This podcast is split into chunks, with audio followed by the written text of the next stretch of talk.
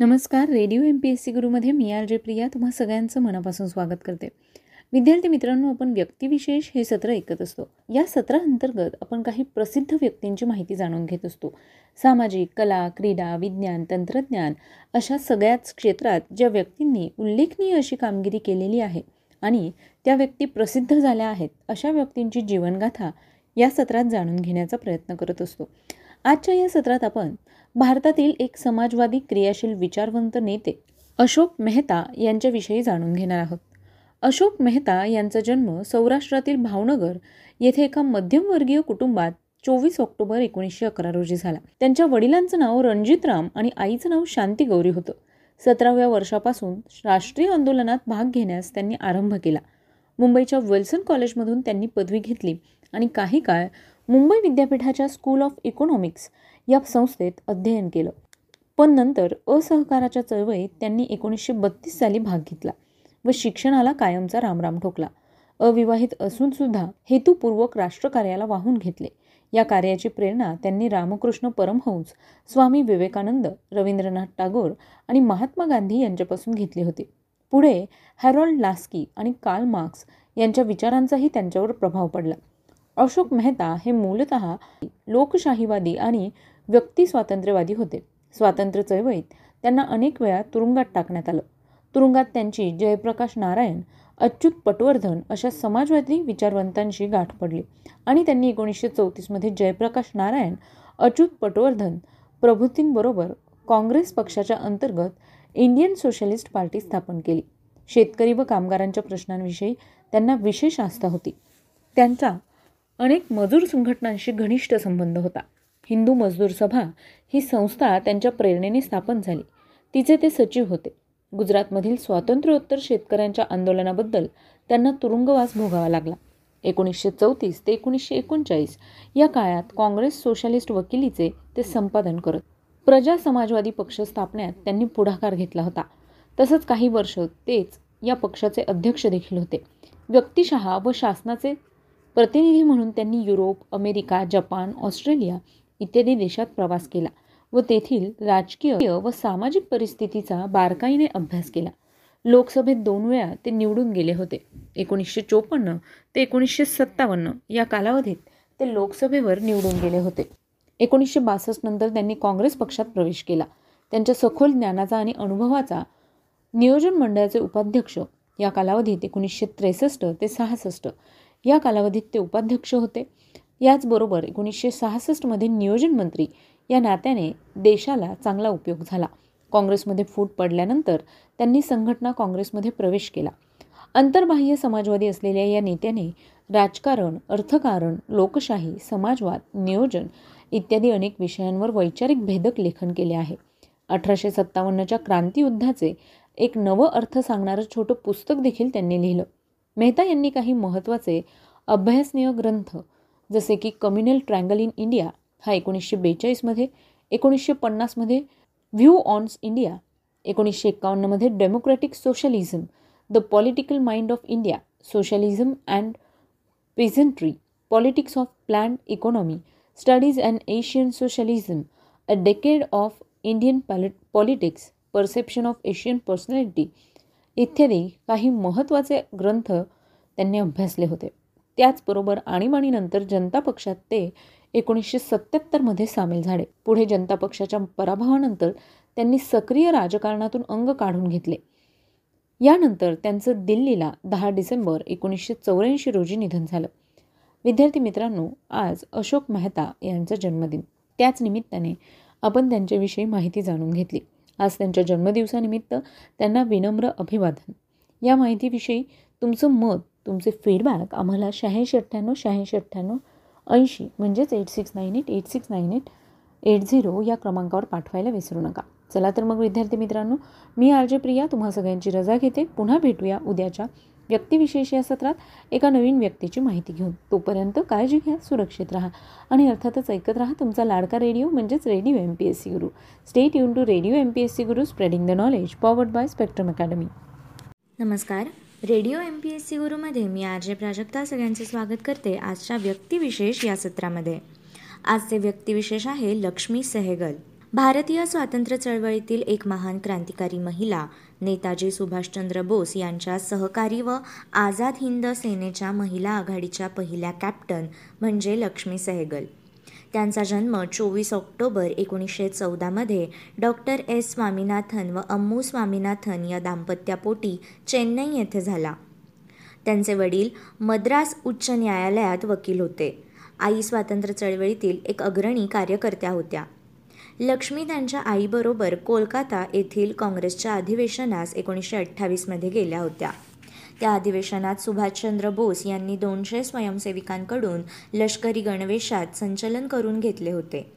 या लष्करी शिस्तीतील संचलनाचा लक्ष्मी यांच्यावर प्रभाव पडला. लक्ष्मी यांनी सविनय कायदेभंगाच्या चळवळीत सक्रिय सहभाग घेतला.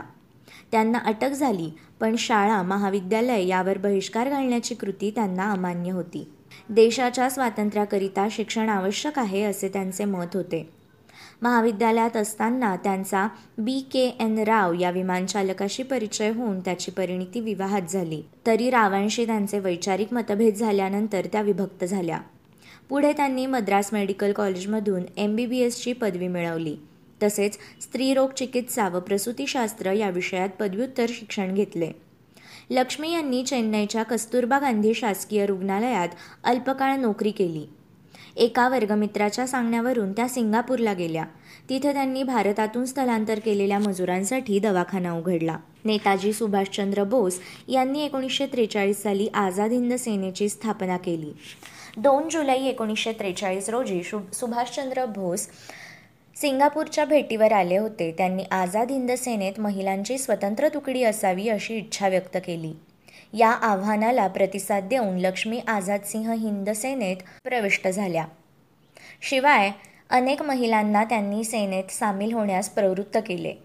सेनेतील राणी लक्ष्मीचे पलटणीचे नेतृत्व त्यांना दिले गेले. एकवीस ऑक्टोबर एकोणीसशे त्रेचाळीस रोजी नेताजींनी आझाद हिंद सरकारची घोषणा केली व लक्ष्मींना महिला व बालकल्याण खात्याचे कॅबिनेट मंत्री केले.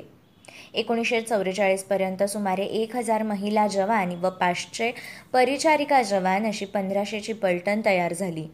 जपानी सैनिकांच्या मदतीने रायफल चालवण्याबरोबरच हातबॉम्ब आणि गमणीकाव्याच्या व्यूहरचनेतून या रणरागिणींनी ब्रिटिश सैनिकांना ब्रह्मदेशातील जंगलांमध्ये सळोकी पळो करून सोडले.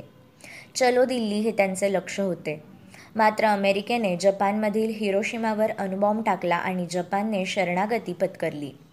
तेव्हा आझाद हिंद सेनेला माघार घ्यावी लागली. युद्धविरामापर्यंत कॅप्टन लक्ष्मींना पदोन्नती मिळून त्या लेफ्टनंट कण कर्नल झाल्या होत्या.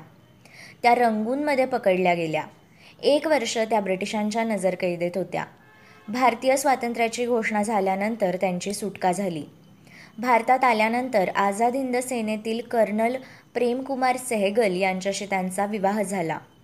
कर्नल सेहगल यांनी कानपूरमध्ये नोकरी मिळवली व लक्ष्मी यांनी पुन्हा वैद्यकीय व्यवसाय सुरू केला. भारत पाकिस्तान फाळणीनंतर जखमी झालेल्या अनेक निर्वासितांवर त्यांनी मोफत औषधोपचार केले. त्यानंतर त्या मार्क्सवादी कम्युनिस्ट पक्षात गेल्या. पक्षातर्फे त्यांची राज्यसभेवर निवड झाली.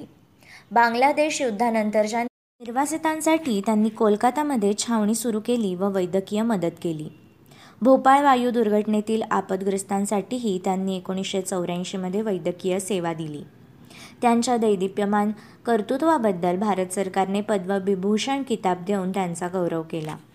दोन हजार दोनमध्ये अब्दुल कलाम यांच्याविरुद्धच्या राष्ट्रपतीपदाची निवडणूक त्या हरल्या व तेवीस जुलै दोन हजार बारामध्ये त्यांचे वार्धक्यामुळे कानपूर येथे निधन झाले. सुभाषिणी अली व अनिसा पुरी या त्यांच्या सुविद्ध कन्या तर नातू शाद अली हे चित्रपट दिग्दर्शक आहेत. प्रसिद्ध नृत्यांगना मृणालिनी साराभाई ह्या त्यांच्या धाकट्या भगिनी होत. मित्रांनो हे होते व्यक्तिविशेष लक्ष्मी सेहगल. यानंतरचे व्यक्तिविशेष आहे बाबा आमटे. सर्वसामान्य माणूस दहा जन्म घेऊनही जेवढे काम करू शकत नाही एवढे व्याप्ती उंची व खोली यांच्या दृष्टिकोनातून भव्य कार्य उभारणारे एक ज्येष्ठ समाजसेवक कुष्ठरोग्यांच्या जीवनात आनंद फुलवण्यासाठी चंद्रपूर जिल्ह्यातील वरोडा येथे आनंदवन आश्रमातील स्थापना करणारे मुरलीधर देवीदास आमटे उर्फ बाबा आमटे. बाबांचा जन्म वर्धा जिल्ह्यातील हिंगणघाट येथे झाला. त्यांचे महाविद्यालयीन शिक्षण नागपूर येथे झाले. एकोणीसशे चौतीस साली बाबांनी बी एची पदवी संपादन केली. त्यानंतर एकोणीसशे छत्तीस साली त्यांनी एल एल बी ही पदवी संपादन केली. एकोणीसशे एकोणपन्नास पन्नासच्या काळात त्यांनी कुष्ठरोगावरील निदान त्यांच्या त्यासाठी अभ्यासक्रम पूर्ण केला. महात्मा गांधींच्या सेवाग्राम आश्रमात राहत असताना गांधी विचारांनी प्रभावित होऊन त्यात बाबांनी स्वतःला झोकून दिले. एकोणीसशे त्रेचाळीसमध्ये वंदे मातरमची घोषणा दिल्याबद्दल त्यांना एकवीस दिवसांचा तुरुंगवास भोगावा लागला.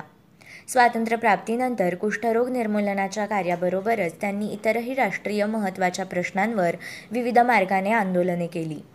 तसेच राष्ट्रीय एकात्मतेचा प्रसार करण्यासाठी बाबांनी एकोणीसशे पंच्याऐंशीमध्ये भारत जोडो हे अभियान योजले. नर्मदा बचाव आंदोलनात तब्बल बारा वर्षे नर्मदाकाठी मुक्काम करून त्यांनी या आंदोलनाला पाठबळ दिले होते. बाबांनी कुष्ठरोग्यासारख्या महा महाभयंकर रोगाने ग्रस्त झालेल्या लोकांची सेवा करण्याचे अतिकठीण व्रत स्वीकारले होते. त्यांच्या प्रेरणेतून एकोणीसशे एक्कावन्न साली आनंदवनची स्थापना झाली. मरणापेक्षा भयान आणि कबरीपेक्षा भयंकर असे काही असेल तर ते म्हणजे कुष्ठरोग्याचे आयुष्य. पण बाबांनी या सर्वांना आपलेसे करून घेतले. महारोगी सेवा समिती या सेवाभावी संस्थेच्या माध्यमातून बाबांनी कार्याचा विकास केला. सर्वांकडे पाहण्याचा समान दृष्टिकोन बाबांनी ठेवला आणि आज त्यांच्या आश्रमात सर्व जाती धर्माचे लोक आहेत केवळ कुष्ठरोग्यांसाठी नाही तर मुकबधीर व अंधांसाठी देखील त्यांनी शाळा उभारली आहे. कुष्ठरोग्यांसाठी उपचार प्रशिक्षण व पुनर्वसन याकरिता त्यांनी रुग्णालयाची व अन्य प्रशिक्षण केंद्रांची निर्मिती केली. तरुणांसाठी महाविद्यालयाची स्थापना प्रौढ व अपंगांसाठी हातमाग सुतारकाम असे व्यावसायिक प्रशिक्षण बाबांनी त्यांना देऊन आर्थिक स्वावलंबनाचा मार्ग दाखवला. घनदाट जंगल दळणवळण संपर्काची साधने नाहीत प्रचंड पाऊस पावसात मार्ग अडवून टाकणाऱ्या नद्या नाले जंगली स्वापदांचा सुळसुळाट अन्न वस्त्र निवाऱ्याची कमतरता अशा वेळा शासनाचा असहकार असताना देखील त्यात आदिवासींचे अशिक्षितपणा अंधश्रद्धा आणि बिकट अवस्था असताना देखील बाबांनी प्रत्येक समस्येवर जिद्दीने मात केली आणि आपली कामे पूर्णत्वास नेली आहेत. नवसंजीवनी देणारे बाबा फेब्रुवारी दोन हजार आठमध्ये अनंतात विलीन झाले. असे हे आपले व्यक्तिविशेष बाबा आमटे. मित्रांनो अशाच माहितीपूर्ण व्यक्तिविशेषांसाठी stay tuned to radio M P S C Guru आमच्या कार्यक्रमाचा फीडबॅक देण्यासाठी तुम्ही आम्हाला व्हॉट्सॲपवर मेसेज करू शकता. त्यासाठी आमचा व्हॉट्सॲप नंबर आहे eight six nine eight eight six nine eight eight zero अर्थात शहाऐंशी अठ्ठ्याण्णव शहाऐंशी अठ्ठ्याण्णव ऐंशी. मित्रांनो ऐकत रहा radio M P S C Guru spreading the knowledge powered by Spectrum Academy नमस्कार विद्यार्थी मित्रांनो radio M P S C गुरुमध्ये मी आर जे प्रिया तुम्हा सर्वांचं मनापासून स्वागत करते. विद्यार्थी मित्रांनो आपण व्यक्तिविशेष हे सत्र ऐकत असतो. या सत्राअंतर्गत काही विशेष व्यक्तींची माहिती आपण जाणून घेत असतो. आजच्या या सत्रात आपण अशाच एका भारतीय राजकारण्याविषयी जाणून घेणार आहोत ज्यांचं नाव आहे रफी अहमद किडवई. विद्यार्थी मित्रांनो रफी अहमद किडवई हे एक राजकारणी भारतीय स्वातंत्र्य कार्यकर्ते आणि इस्लामी समाजवादी होते. ते उत्तर भारतातील सध्याचे उत्तर प्रदेशात प्रांतातील बारामबंकी या जिल्ह्यातले होते. रफी अहमद यांचा जन्म बाराबंकी या जिल्ह्यातील मसौली या गावी अठरा फेब्रुवारी अठराशे चौऱ्याण्णव रोजी झाला. रफींचे चार छोटे भाऊ होते ज्यात शफी यांचा समावेश होता. कम्युनिस्ट कार्यकर्ते आणि राज्यसभेच्या सदस्या लेखक अनिस किडवई यांच्याशी त्यांचं लग्न झालं होतं. ते जे एन यूमधील राजकारणामध्ये सक्रिय कम्युनिस्ट आणि स्त्रीवादी विचारसरणी असलेल्या आयशा किडवई आणि पत्रकार सीमा मुस्तफा यांचे आजी आजोबा देखील होते. महफूज अहमद या दुसऱ्या भावाचा मुलगा फिरीद किडवई आहे जो समाजवादी पक्षाचा सदस्य आणि उत्तर प्रदेश सरकारचे राज्यमंत्री म्हणून त्यांची ओळख आहे. रफिक किडवई यांच्या राजकीय जीवनाविषयी सांगायचं झाल्यास अलीगडमधील मोहम्मद दान अँग्लो ओरिएंटल कॉलेजमध्ये शिक्षण घेतल्यानंतर किडवई यांनी खिलाफत आंदोलनाच्या माध्यमातून राजकारणात प्रवेश केला. एकोणीसशे सव्वीसच्या निवडणुकीत ते औधमधील स्वराज्य पक्षाचे उमेदवार म्हणून केंद्रीय विधानसभेवर निवडून गेले. किडवई यांच्या राजकीय चातुर्याने वादग्रस्त मुद्द्यांवरून पक्षात एकता टिकवून ठेवण्यास मदत केली. एकोणीसशे एकोणतीसमध्ये किडवई विधानसभेत स्वराज्य पक्षाच्या सचिवपदी निवडले गेले. मोतीलाल नेहरूंबद्दल त्यांची अत्यंत निष्ठा होती. भारतीय राष्ट्रीय काँग्रेसने एकोणीस डिसेंबर एकोणीसशे एकोणतीस रोजी पूर्ण स्वराज्याची मागणी केली होती. आणि महात्मा गांधी यांनी जानेवारी एकोणीसशे तीसमध्ये नागरी अवज्ञा आंदोलन सुरू केलं. जानेवारी एकोणीसशे चाळीसमध्ये काँग्रेस कार्यकारिणीने पूर्ण स्वराज्य ठरावाला प्रत्युत्तर म्हणून किदवई यांनी केंद्रीय विधानसभेचा राजीनामा दिला आणि नागरी अवज्ञ चळवळीत भाग घेतला.